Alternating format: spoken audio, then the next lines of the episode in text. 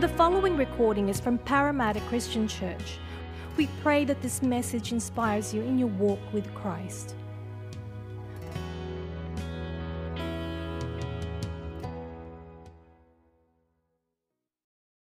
Well, this morning, um, let me pray and then we'll continue with our series that we've been looking at on serving. Father, thank you for your word. And Lord, as we come around it, we just ask for your Holy Spirit to open our hearts to receive all that you have for us. Father, I pray that you'll give us ears to hear and hearts to yield to your word, to your will. And Lord, give us the strength and the grace that we need to not just be hearers, but to be doers of your word. And so we, Lord, still our hearts in this moment and we invite you, Jesus, come have your way. Help me, Lord, to faithfully bring your word and for us, Lord, to receive all that you have for us today. In Jesus' name. Amen.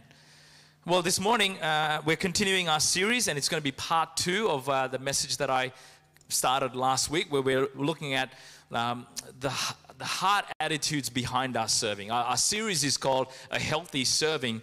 And last week we began this series by looking at some unhealthy attitudes that can drive our serving. And we talked about unhealthy attitudes about God, really. And we talked about how we can be caught up into serving to try and get God's approval, um, to get His forgiveness and His righteousness. Uh, we talked about how we might serve to get something, get God's blessings, God's good gifts by, by uh, kind of doing stuff to, to make him owe us. And we talked about how we could also serve to try and pay back this incredible debt that we feel that we carry because of all that Jesus has done for us. And we, we talked about how that's, that's a never ending black hole because we can never pay back God for saving us. And yet we try with our serving and our good deeds to try and somehow, you know, contribute to, to God's salvation. And we talked about how, you know, all of those things in one shape or a form, uh, one shape or form spring from a wrong understanding of who God is. It springs from a wrong understanding of God's generous heart, of who God is as our Father and all that He's done for us in Jesus, and how all of those things that we're desperately seeking for, we already have because Jesus has done it for us. We have God's approval in Christ. We have God's greatest gift and all of his spiritual blessings, Ephesians 1 says. You know, we, we don't have to try and pay back God because the debt has been paid by Jesus.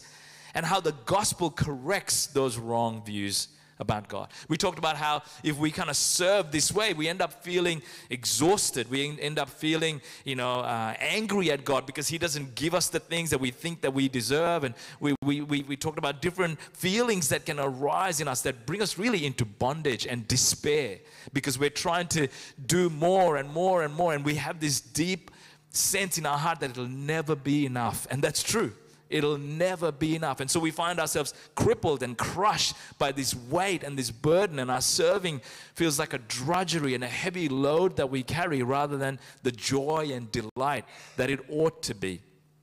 We talked about Jesus' promise in, in Matthew 11, you know, that he, he's come to take those heavy burdens of trying to, to do things to earn God's favor from us and, and he instead wants to bring rest for our souls. And I want to just clarify that.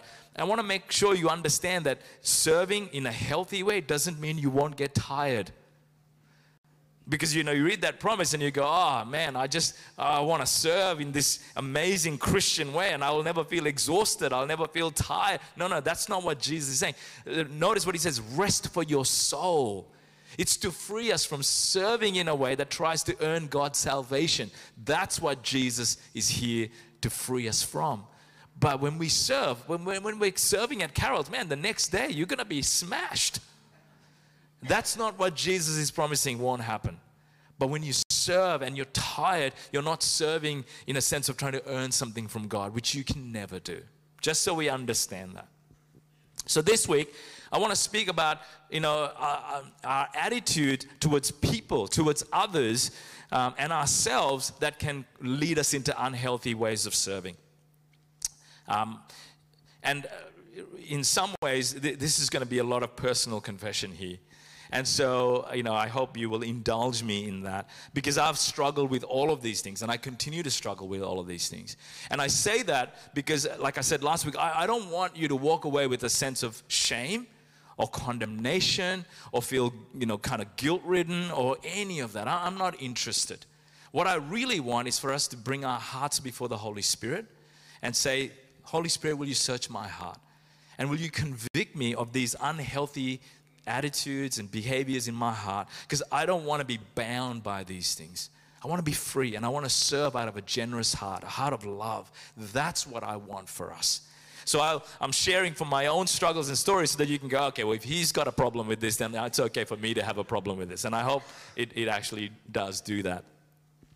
But the first unhealthy view of others that can kind of cripple our serving is if we serve to try and impress people try and impress people. And again, like I said to you, I'm confessing this. Uh, approval is a, is a big idol for me, and I've wrestled with this for a long, long time. And I'm continuing to wrestle with this. And Jesus speaks to this in Matthew chapter 6 when he says, Be careful not to practice your righteousness in front of others to be seen by them.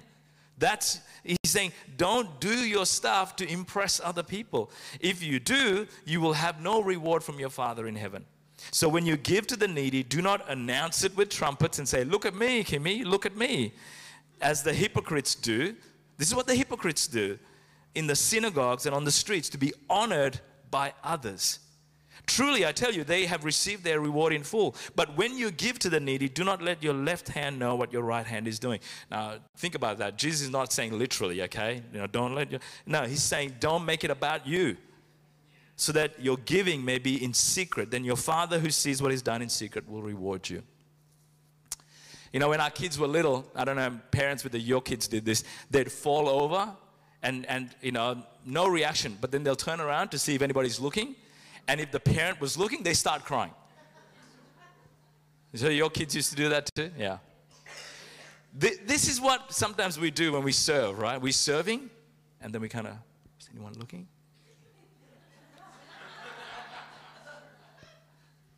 And I, like I said, look, this is me too. Like so many times, you know, when I'm in my office, I'm going, God, if only people could see how much I pray for them. how much I'm how much time I spend studying your word so I can preach faith. If only they knew God, they would just think, what an amazing pastor we have. Uh, it's, not, it's, it's no word of lie. I'm telling you, these thoughts go through my head. And I'm ashamed to admit it to you, but it's true to impress other people. And you know, like when I go to conferences and stuff, and people say, "Oh, Hillary, yeah, we've heard of you." I'm going, "Oh, you've heard of me? wow! Like that's wow! You wow? Okay. Well, look, we, we, Jesus knows our heart. You know, but the problem when we serve this way is that it really leads to insecurity. Because our, our, we, we've given power to other people to tell us how good we are. We've given our sense of self worth and value to other people to determine. And so our sense of well being and how good we feel about ourselves will be up and down continually, and it will change with compliments or criticism. And it's just constantly like the tide, it just goes up and down, up and down. Today I had a good day because three people told me I preached a great sermon. Next week, nobody said anything. I think, oh man, I'm a loser. It's just we, because we've abdicated this power that really only our Creator ought to have to other people. To other people. And see, what, what we tend to do is you know, and so that's one issue where we're constantly insecure. We're constantly looking. We're, and again, I want to be clear.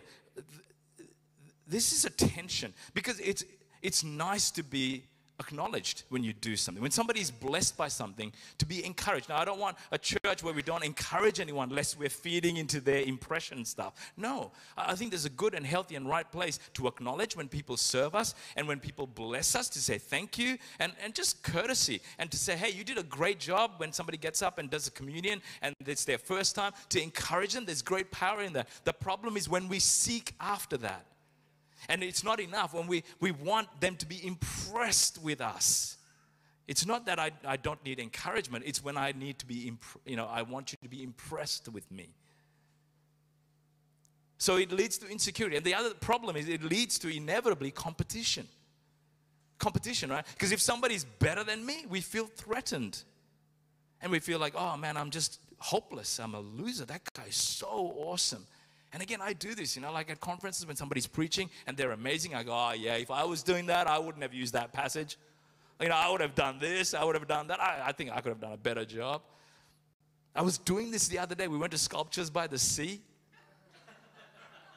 And I'm looking at some of this stuff and going, I could have done better than that. What is that? I mean, I'm sure it's not just me. I'm sure you sat there, somebody doing communion, and go, I could have done better than that. Or it leads us to pride and we gloat and go, man, they suck. They're just so terrible. I'm so good. I'm amazing compared to that guy. And we, we know this because we, we do this all the time. Like when we're in these situations, we tend to minimize our own faults and our limitations, and we make excuses why we aren't better.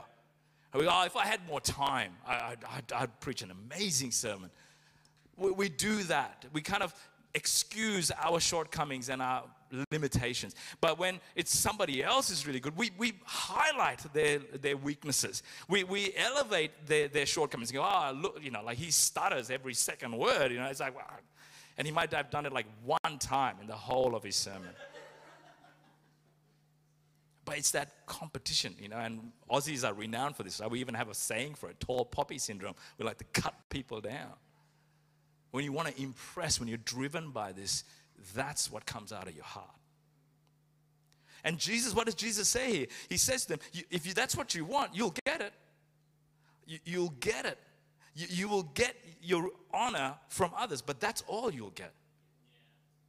That's all you'll get. You'll get nothing from your heavenly Father. So then the question is who do you want to say to you, well done, good and faithful servant? You can only choose out of two others or your Heavenly Father. You can't have both. That's what Jesus is saying here as I read it in the passage. So choose carefully. And in this message, I want to ask you some challenging reflection questions. And here's the first one on this point Would you do this thing, whatever this thing is that you do, if nobody other than you and God would ever know you did it? Would you do it?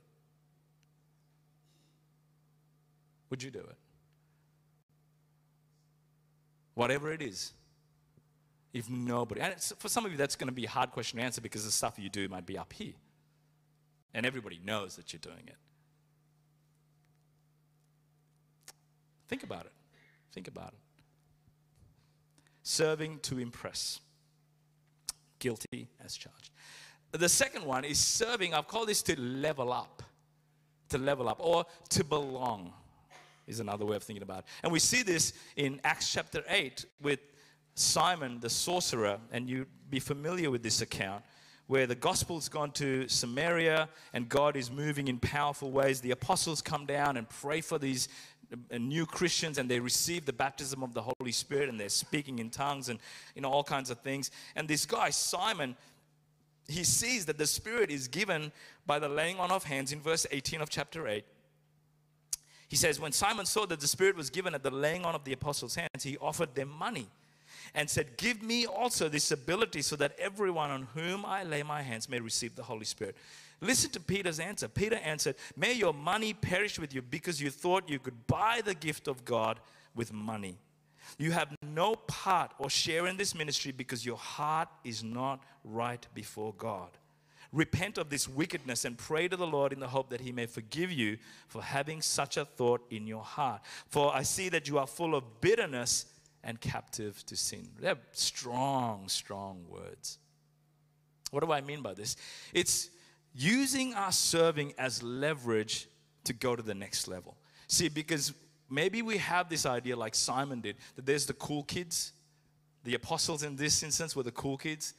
They're the ones that the movers and the shakers, good things are happening. They're like, they're the in crowd, they're the power group, they're the elite. They're, they're the, like the VIPs. That's why I put that picture up there. They're the ones that get to go into the room when it happens. Hamilton reference there. You know, they're the ones that, you know, we have this idea that there's a group that are the, the elite, the, the power brokers, the influencers, the, the real key people in the church. And if I serve really well and faithfully and diligently, I'll get to level up. And maybe one day somebody will welcome me into the inner rooms and I'll be one of the VIPs. I had this strange experience a few conferences ago. When one of my good friend that some of you know that preaches here, Ken Fisher, he's on the state executive and he, you know, had, they have reserved seating up the front for them. And he said, Look, I've got a spare seat. Do you want to come up and sit with me? And I'm like, Yes, I do. And as I was walking down the aisle, I was like, Yeah, you don't know me? That's okay. I don't mind. But I get to sit in the VIP section. It, it's leveling up, using our serving to leverage, to get ahead. It's a career pathway. And again, it's attention. Attention, right? Because Jesus said a lot of stuff that you kind of go, hang on, I'm thinking of all these verses that come to mind. Like, you want to be great in the kingdom of God, be the servant, right? So you go, oh, okay, that's the career pathway. Okay, I get it in the kingdom. Okay. If you want to be first, be the slave of all. Okay, I can, I can be the slave of all as long as I get to be first at some point. But I think that's a misreading of those verses. But we do that. We, we think, man, if I just clean toilets long enough, one day I'll get to preach. One day, because somebody will notice my faithfulness to do the hard stuff and they'll elevate me, they'll promote me one day. But when you look at the, the kingdom idea that Jesus talks about, the problem is that we misunderstood greatness. In, in, in Mark chapter 10, where Jesus is talking about his own example of laying down his life because he didn't come to be served but to serve, you know that passage? He says, The Gentiles, they're the ones that have this idea of being an elite power group. They're the ones that lord it over people. But he says, Not so with you. Greatness in the kingdom is that you get to die first. Because Jesus said, I came not to be served, but to lay down my life as a ransom. Jesus used language like in Matthew 18 that greatness is like becoming like a child, the least powerful in his day. There's no VIP club, there's no elitism in the kingdom of God. It doesn't exist. It's, we get to be like John the Baptist who said, I must decrease that Jesus might increase. That's greatness in the kingdom of God. Or I get to be like Paul who says, I will celebrate and rejoice in my brokenness and my weakness. Why? Because the glory of Christ will be even more magnified by my incompetence or my whatever.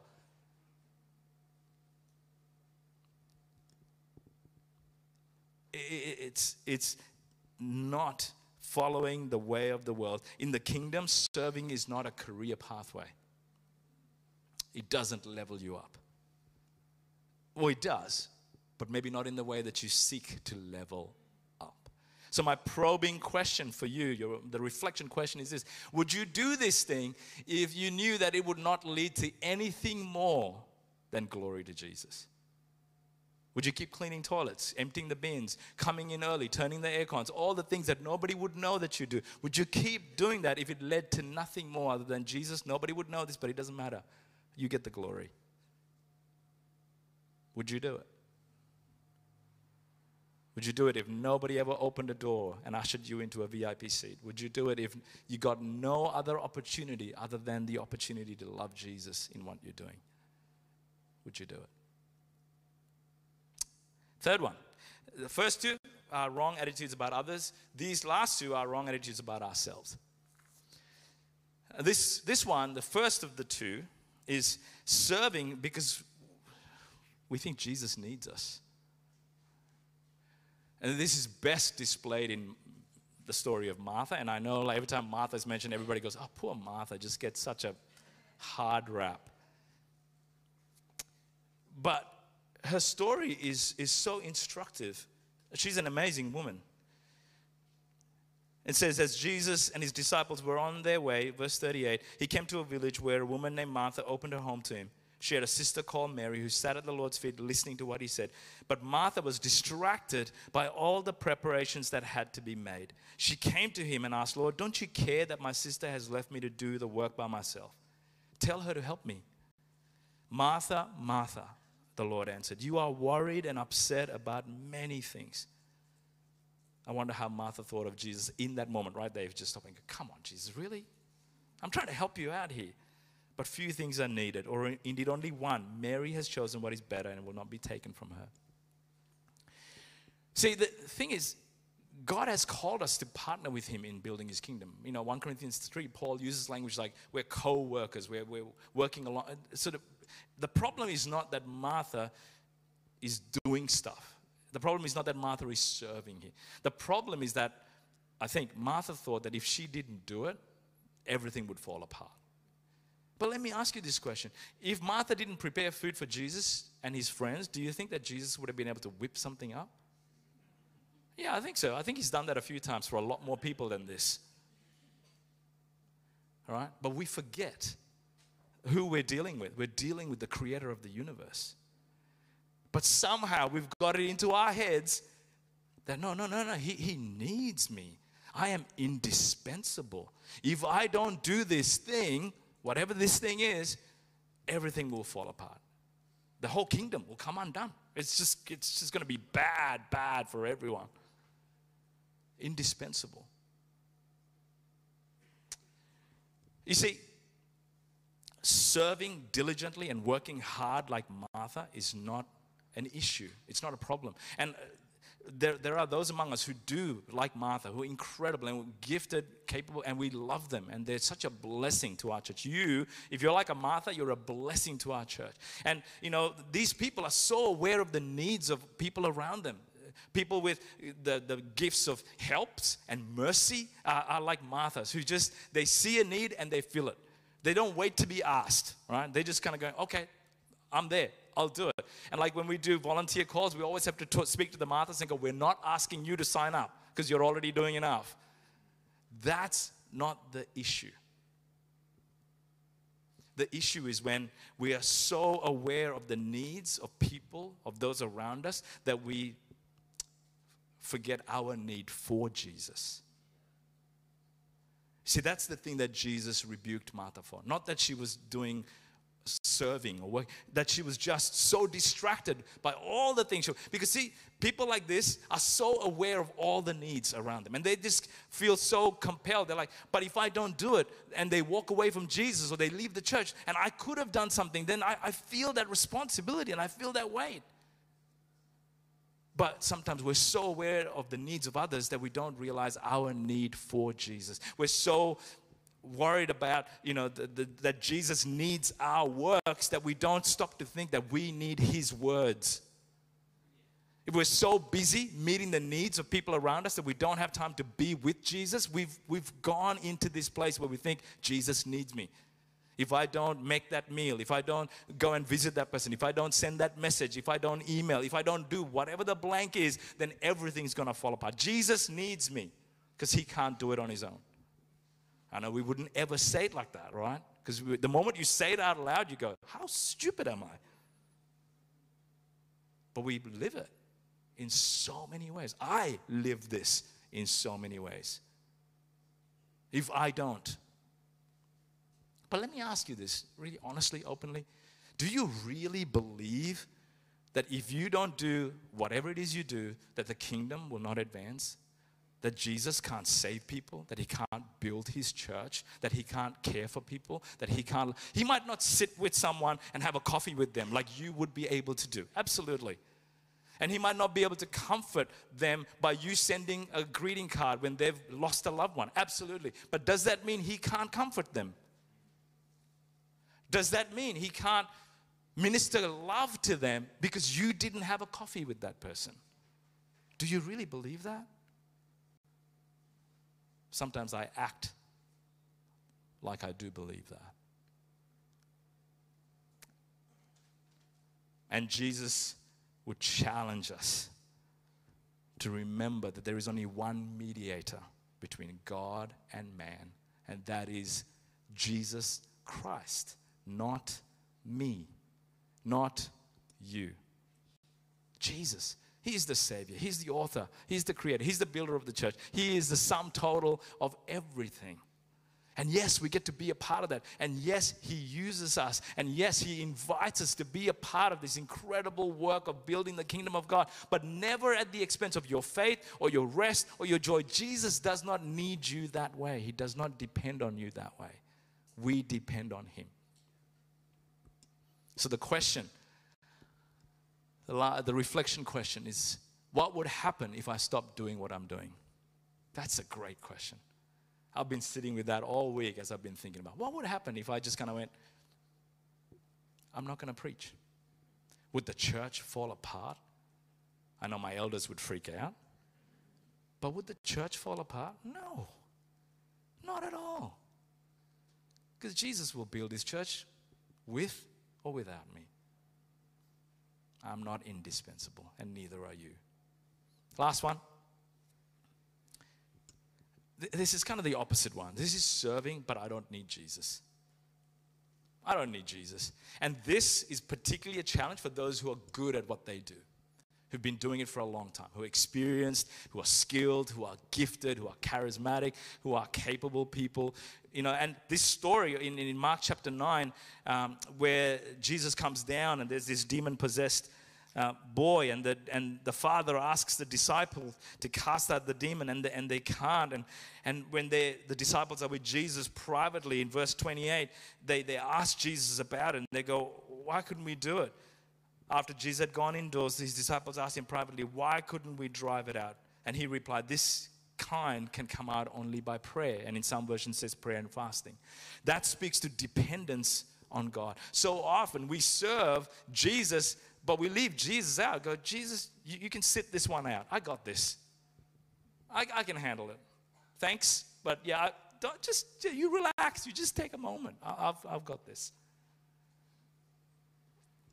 And maybe the disciples, because in, in Luke's account, this story comes after Jesus has sent them out and given them authority to heal the sick and to cast out demons. Maybe I wonder if, like me, they've thought, I've done this before.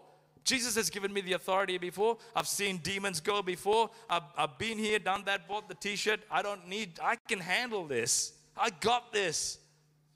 You know, when you've been doing preaching or worship leading or serving or youth or whatever it is, and you've got years of experience and your resume is impressive, it's easy to go, I got this. And we don't rely on the anointing and the empowering and the presence of Jesus to, to drive our serving. We serve, but we don't need Jesus. It's a scary place to be.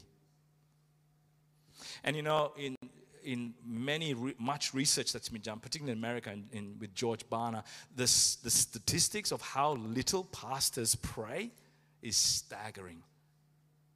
Staggering. Even at the GLS, Craig Groeschel, who's a very respected pastor and leader, he says, You know what? I pray more in public than I do privately. And he said, uh, That's got to change because that's serving without Jesus. So, my question for you to reflect on as we kind of wrap up with this one is Does my prayer life reflect my dependence on Jesus in my serving? Think about that for a moment. Does my prayer life, and again, you might be sitting there thinking, but you know, I, I do, com- I just hand out communion emblems, or I set up morning tea. Right? Do, do, I, do I need to pray about that? Absolutely. There's no ranking here. Like the pastor, he's preaching, he should be praying five hours. But you know, people on the service team, we, three minutes is fine. That's all we need to do. No. We, we ought to value everything we do the same way. Jesus, I need you to help me to serve well, to serve healthily, to serve for your glory, to serve to edify my brothers and sisters, to serve to be a blessing no matter what I do. I need your anointing. I need your presence. I need your enabling. I, I'm totally dependent on you. Because it's not just how much energy or skill or ability you need to do the physical act, it's more about guarding your heart and making sure it's flowing out of a healthy heart. That's what more probably what you need Jesus for. So last week we identified that the common theme and the common feature with, with all of those unhealthy attitudes was that we were questioning God's love. You know, does He really love me? And we work and we strive because we're not convinced that He loves us. And we're trying to earn His love and earn His favor. This week, what's common is that we, we've put somebody else into Jesus' place of authority. Whether that's other people to tell us how good we are, how significant we are, or whether that's ourselves because we think, I can do this, I don't need Jesus, or Jesus needs me because I'm the answer, I'm the Savior. No matter what, it's, it's a, just, we've just taken Jesus off his rightful place of authority and reign and rule and throne, and we've put somebody else or ourselves up there. And so our response ought to be one of humbling ourselves today and say, God, I'm sorry. I'm sorry that I've thought more of myself than I ought. I'm sorry if I've made serving about me again. I'm sorry if I'm trying to use my serving to advance my church career by not realizing that being honored by you is the greatest reward I could ever have. And so this morning, as I finish, I want you to bow your heads and I want you to close your eyes as I want to read to you from Colossians chapter 1 to remind you of who Jesus is, to get you to fix your eyes back on Him and put Him back on the throne of your heart where He rightfully belongs. The Son is the image of the invisible God the firstborn over all creation. For in him all things were created, things in heaven and on earth, visible and invisible, whether thrones or powers or rulers or authorities, all things have been created through him and for him. He is before all things, and in him all things hold together. And He is the head of the body, the church. He is the beginning and the firstborn from among the dead, so that in everything He might have the supremacy. For God was pleased to have all His fullness dwell in Him, and through Him to reconcile to Himself all things whether things on earth or things in heaven, by making peace through his blood shed on the cross. Just take a moment to let those words speak into your heart.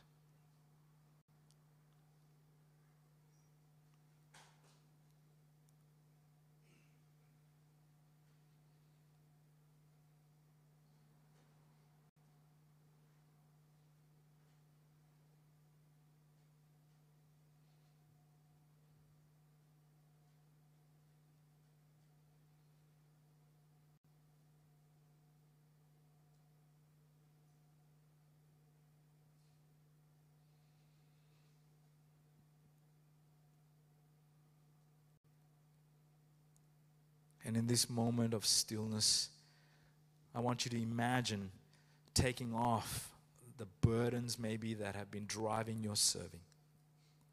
Whether it's at church, in your home, wherever you might be, where there's been this weight and this heaviness in your heart.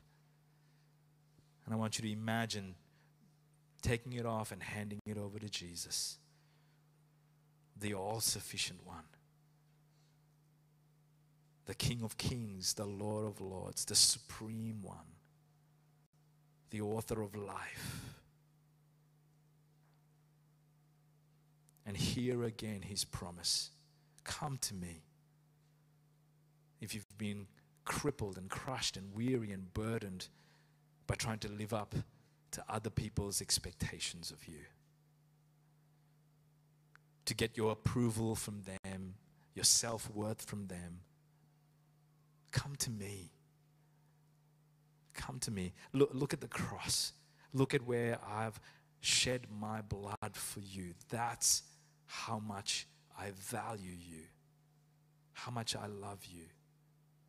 Hear him speaking those words to you, that you might know that you are approved, approved in him, that you are seated with him. It's the highest VIP seat that you will ever get, seated with him in heavenly places. It's the gospel that is your hope. It is the gospel that will reorient your heart. It is the gospel that will transform those broken, hurting places. It's the gospel that will bring redemption and, and forgiveness and restoration to those sinful places. It is the gospel that will give you hope that God can use a broken vessel like you, like me. And so, Father, we come before you as broken vessels, as earthen jars of clay that you have put your treasure in. And sometimes, though, we try so hard to draw attention to the jar of clay, but really help us to see the treasure within, that you've given us your Holy Spirit. And Lord, I pray for us as a church. I pray for myself, Lord, that you'll help us to walk humbly before you. Lord, I pray that you'll help us to take down everyone that we've put on the throne of Jesus, including ourselves. And Lord, that we would serve Him out of love, devotion, delight, surrender. Lord, that we will trust Him to do His good work and count it a privilege that He invites us to be a part of it.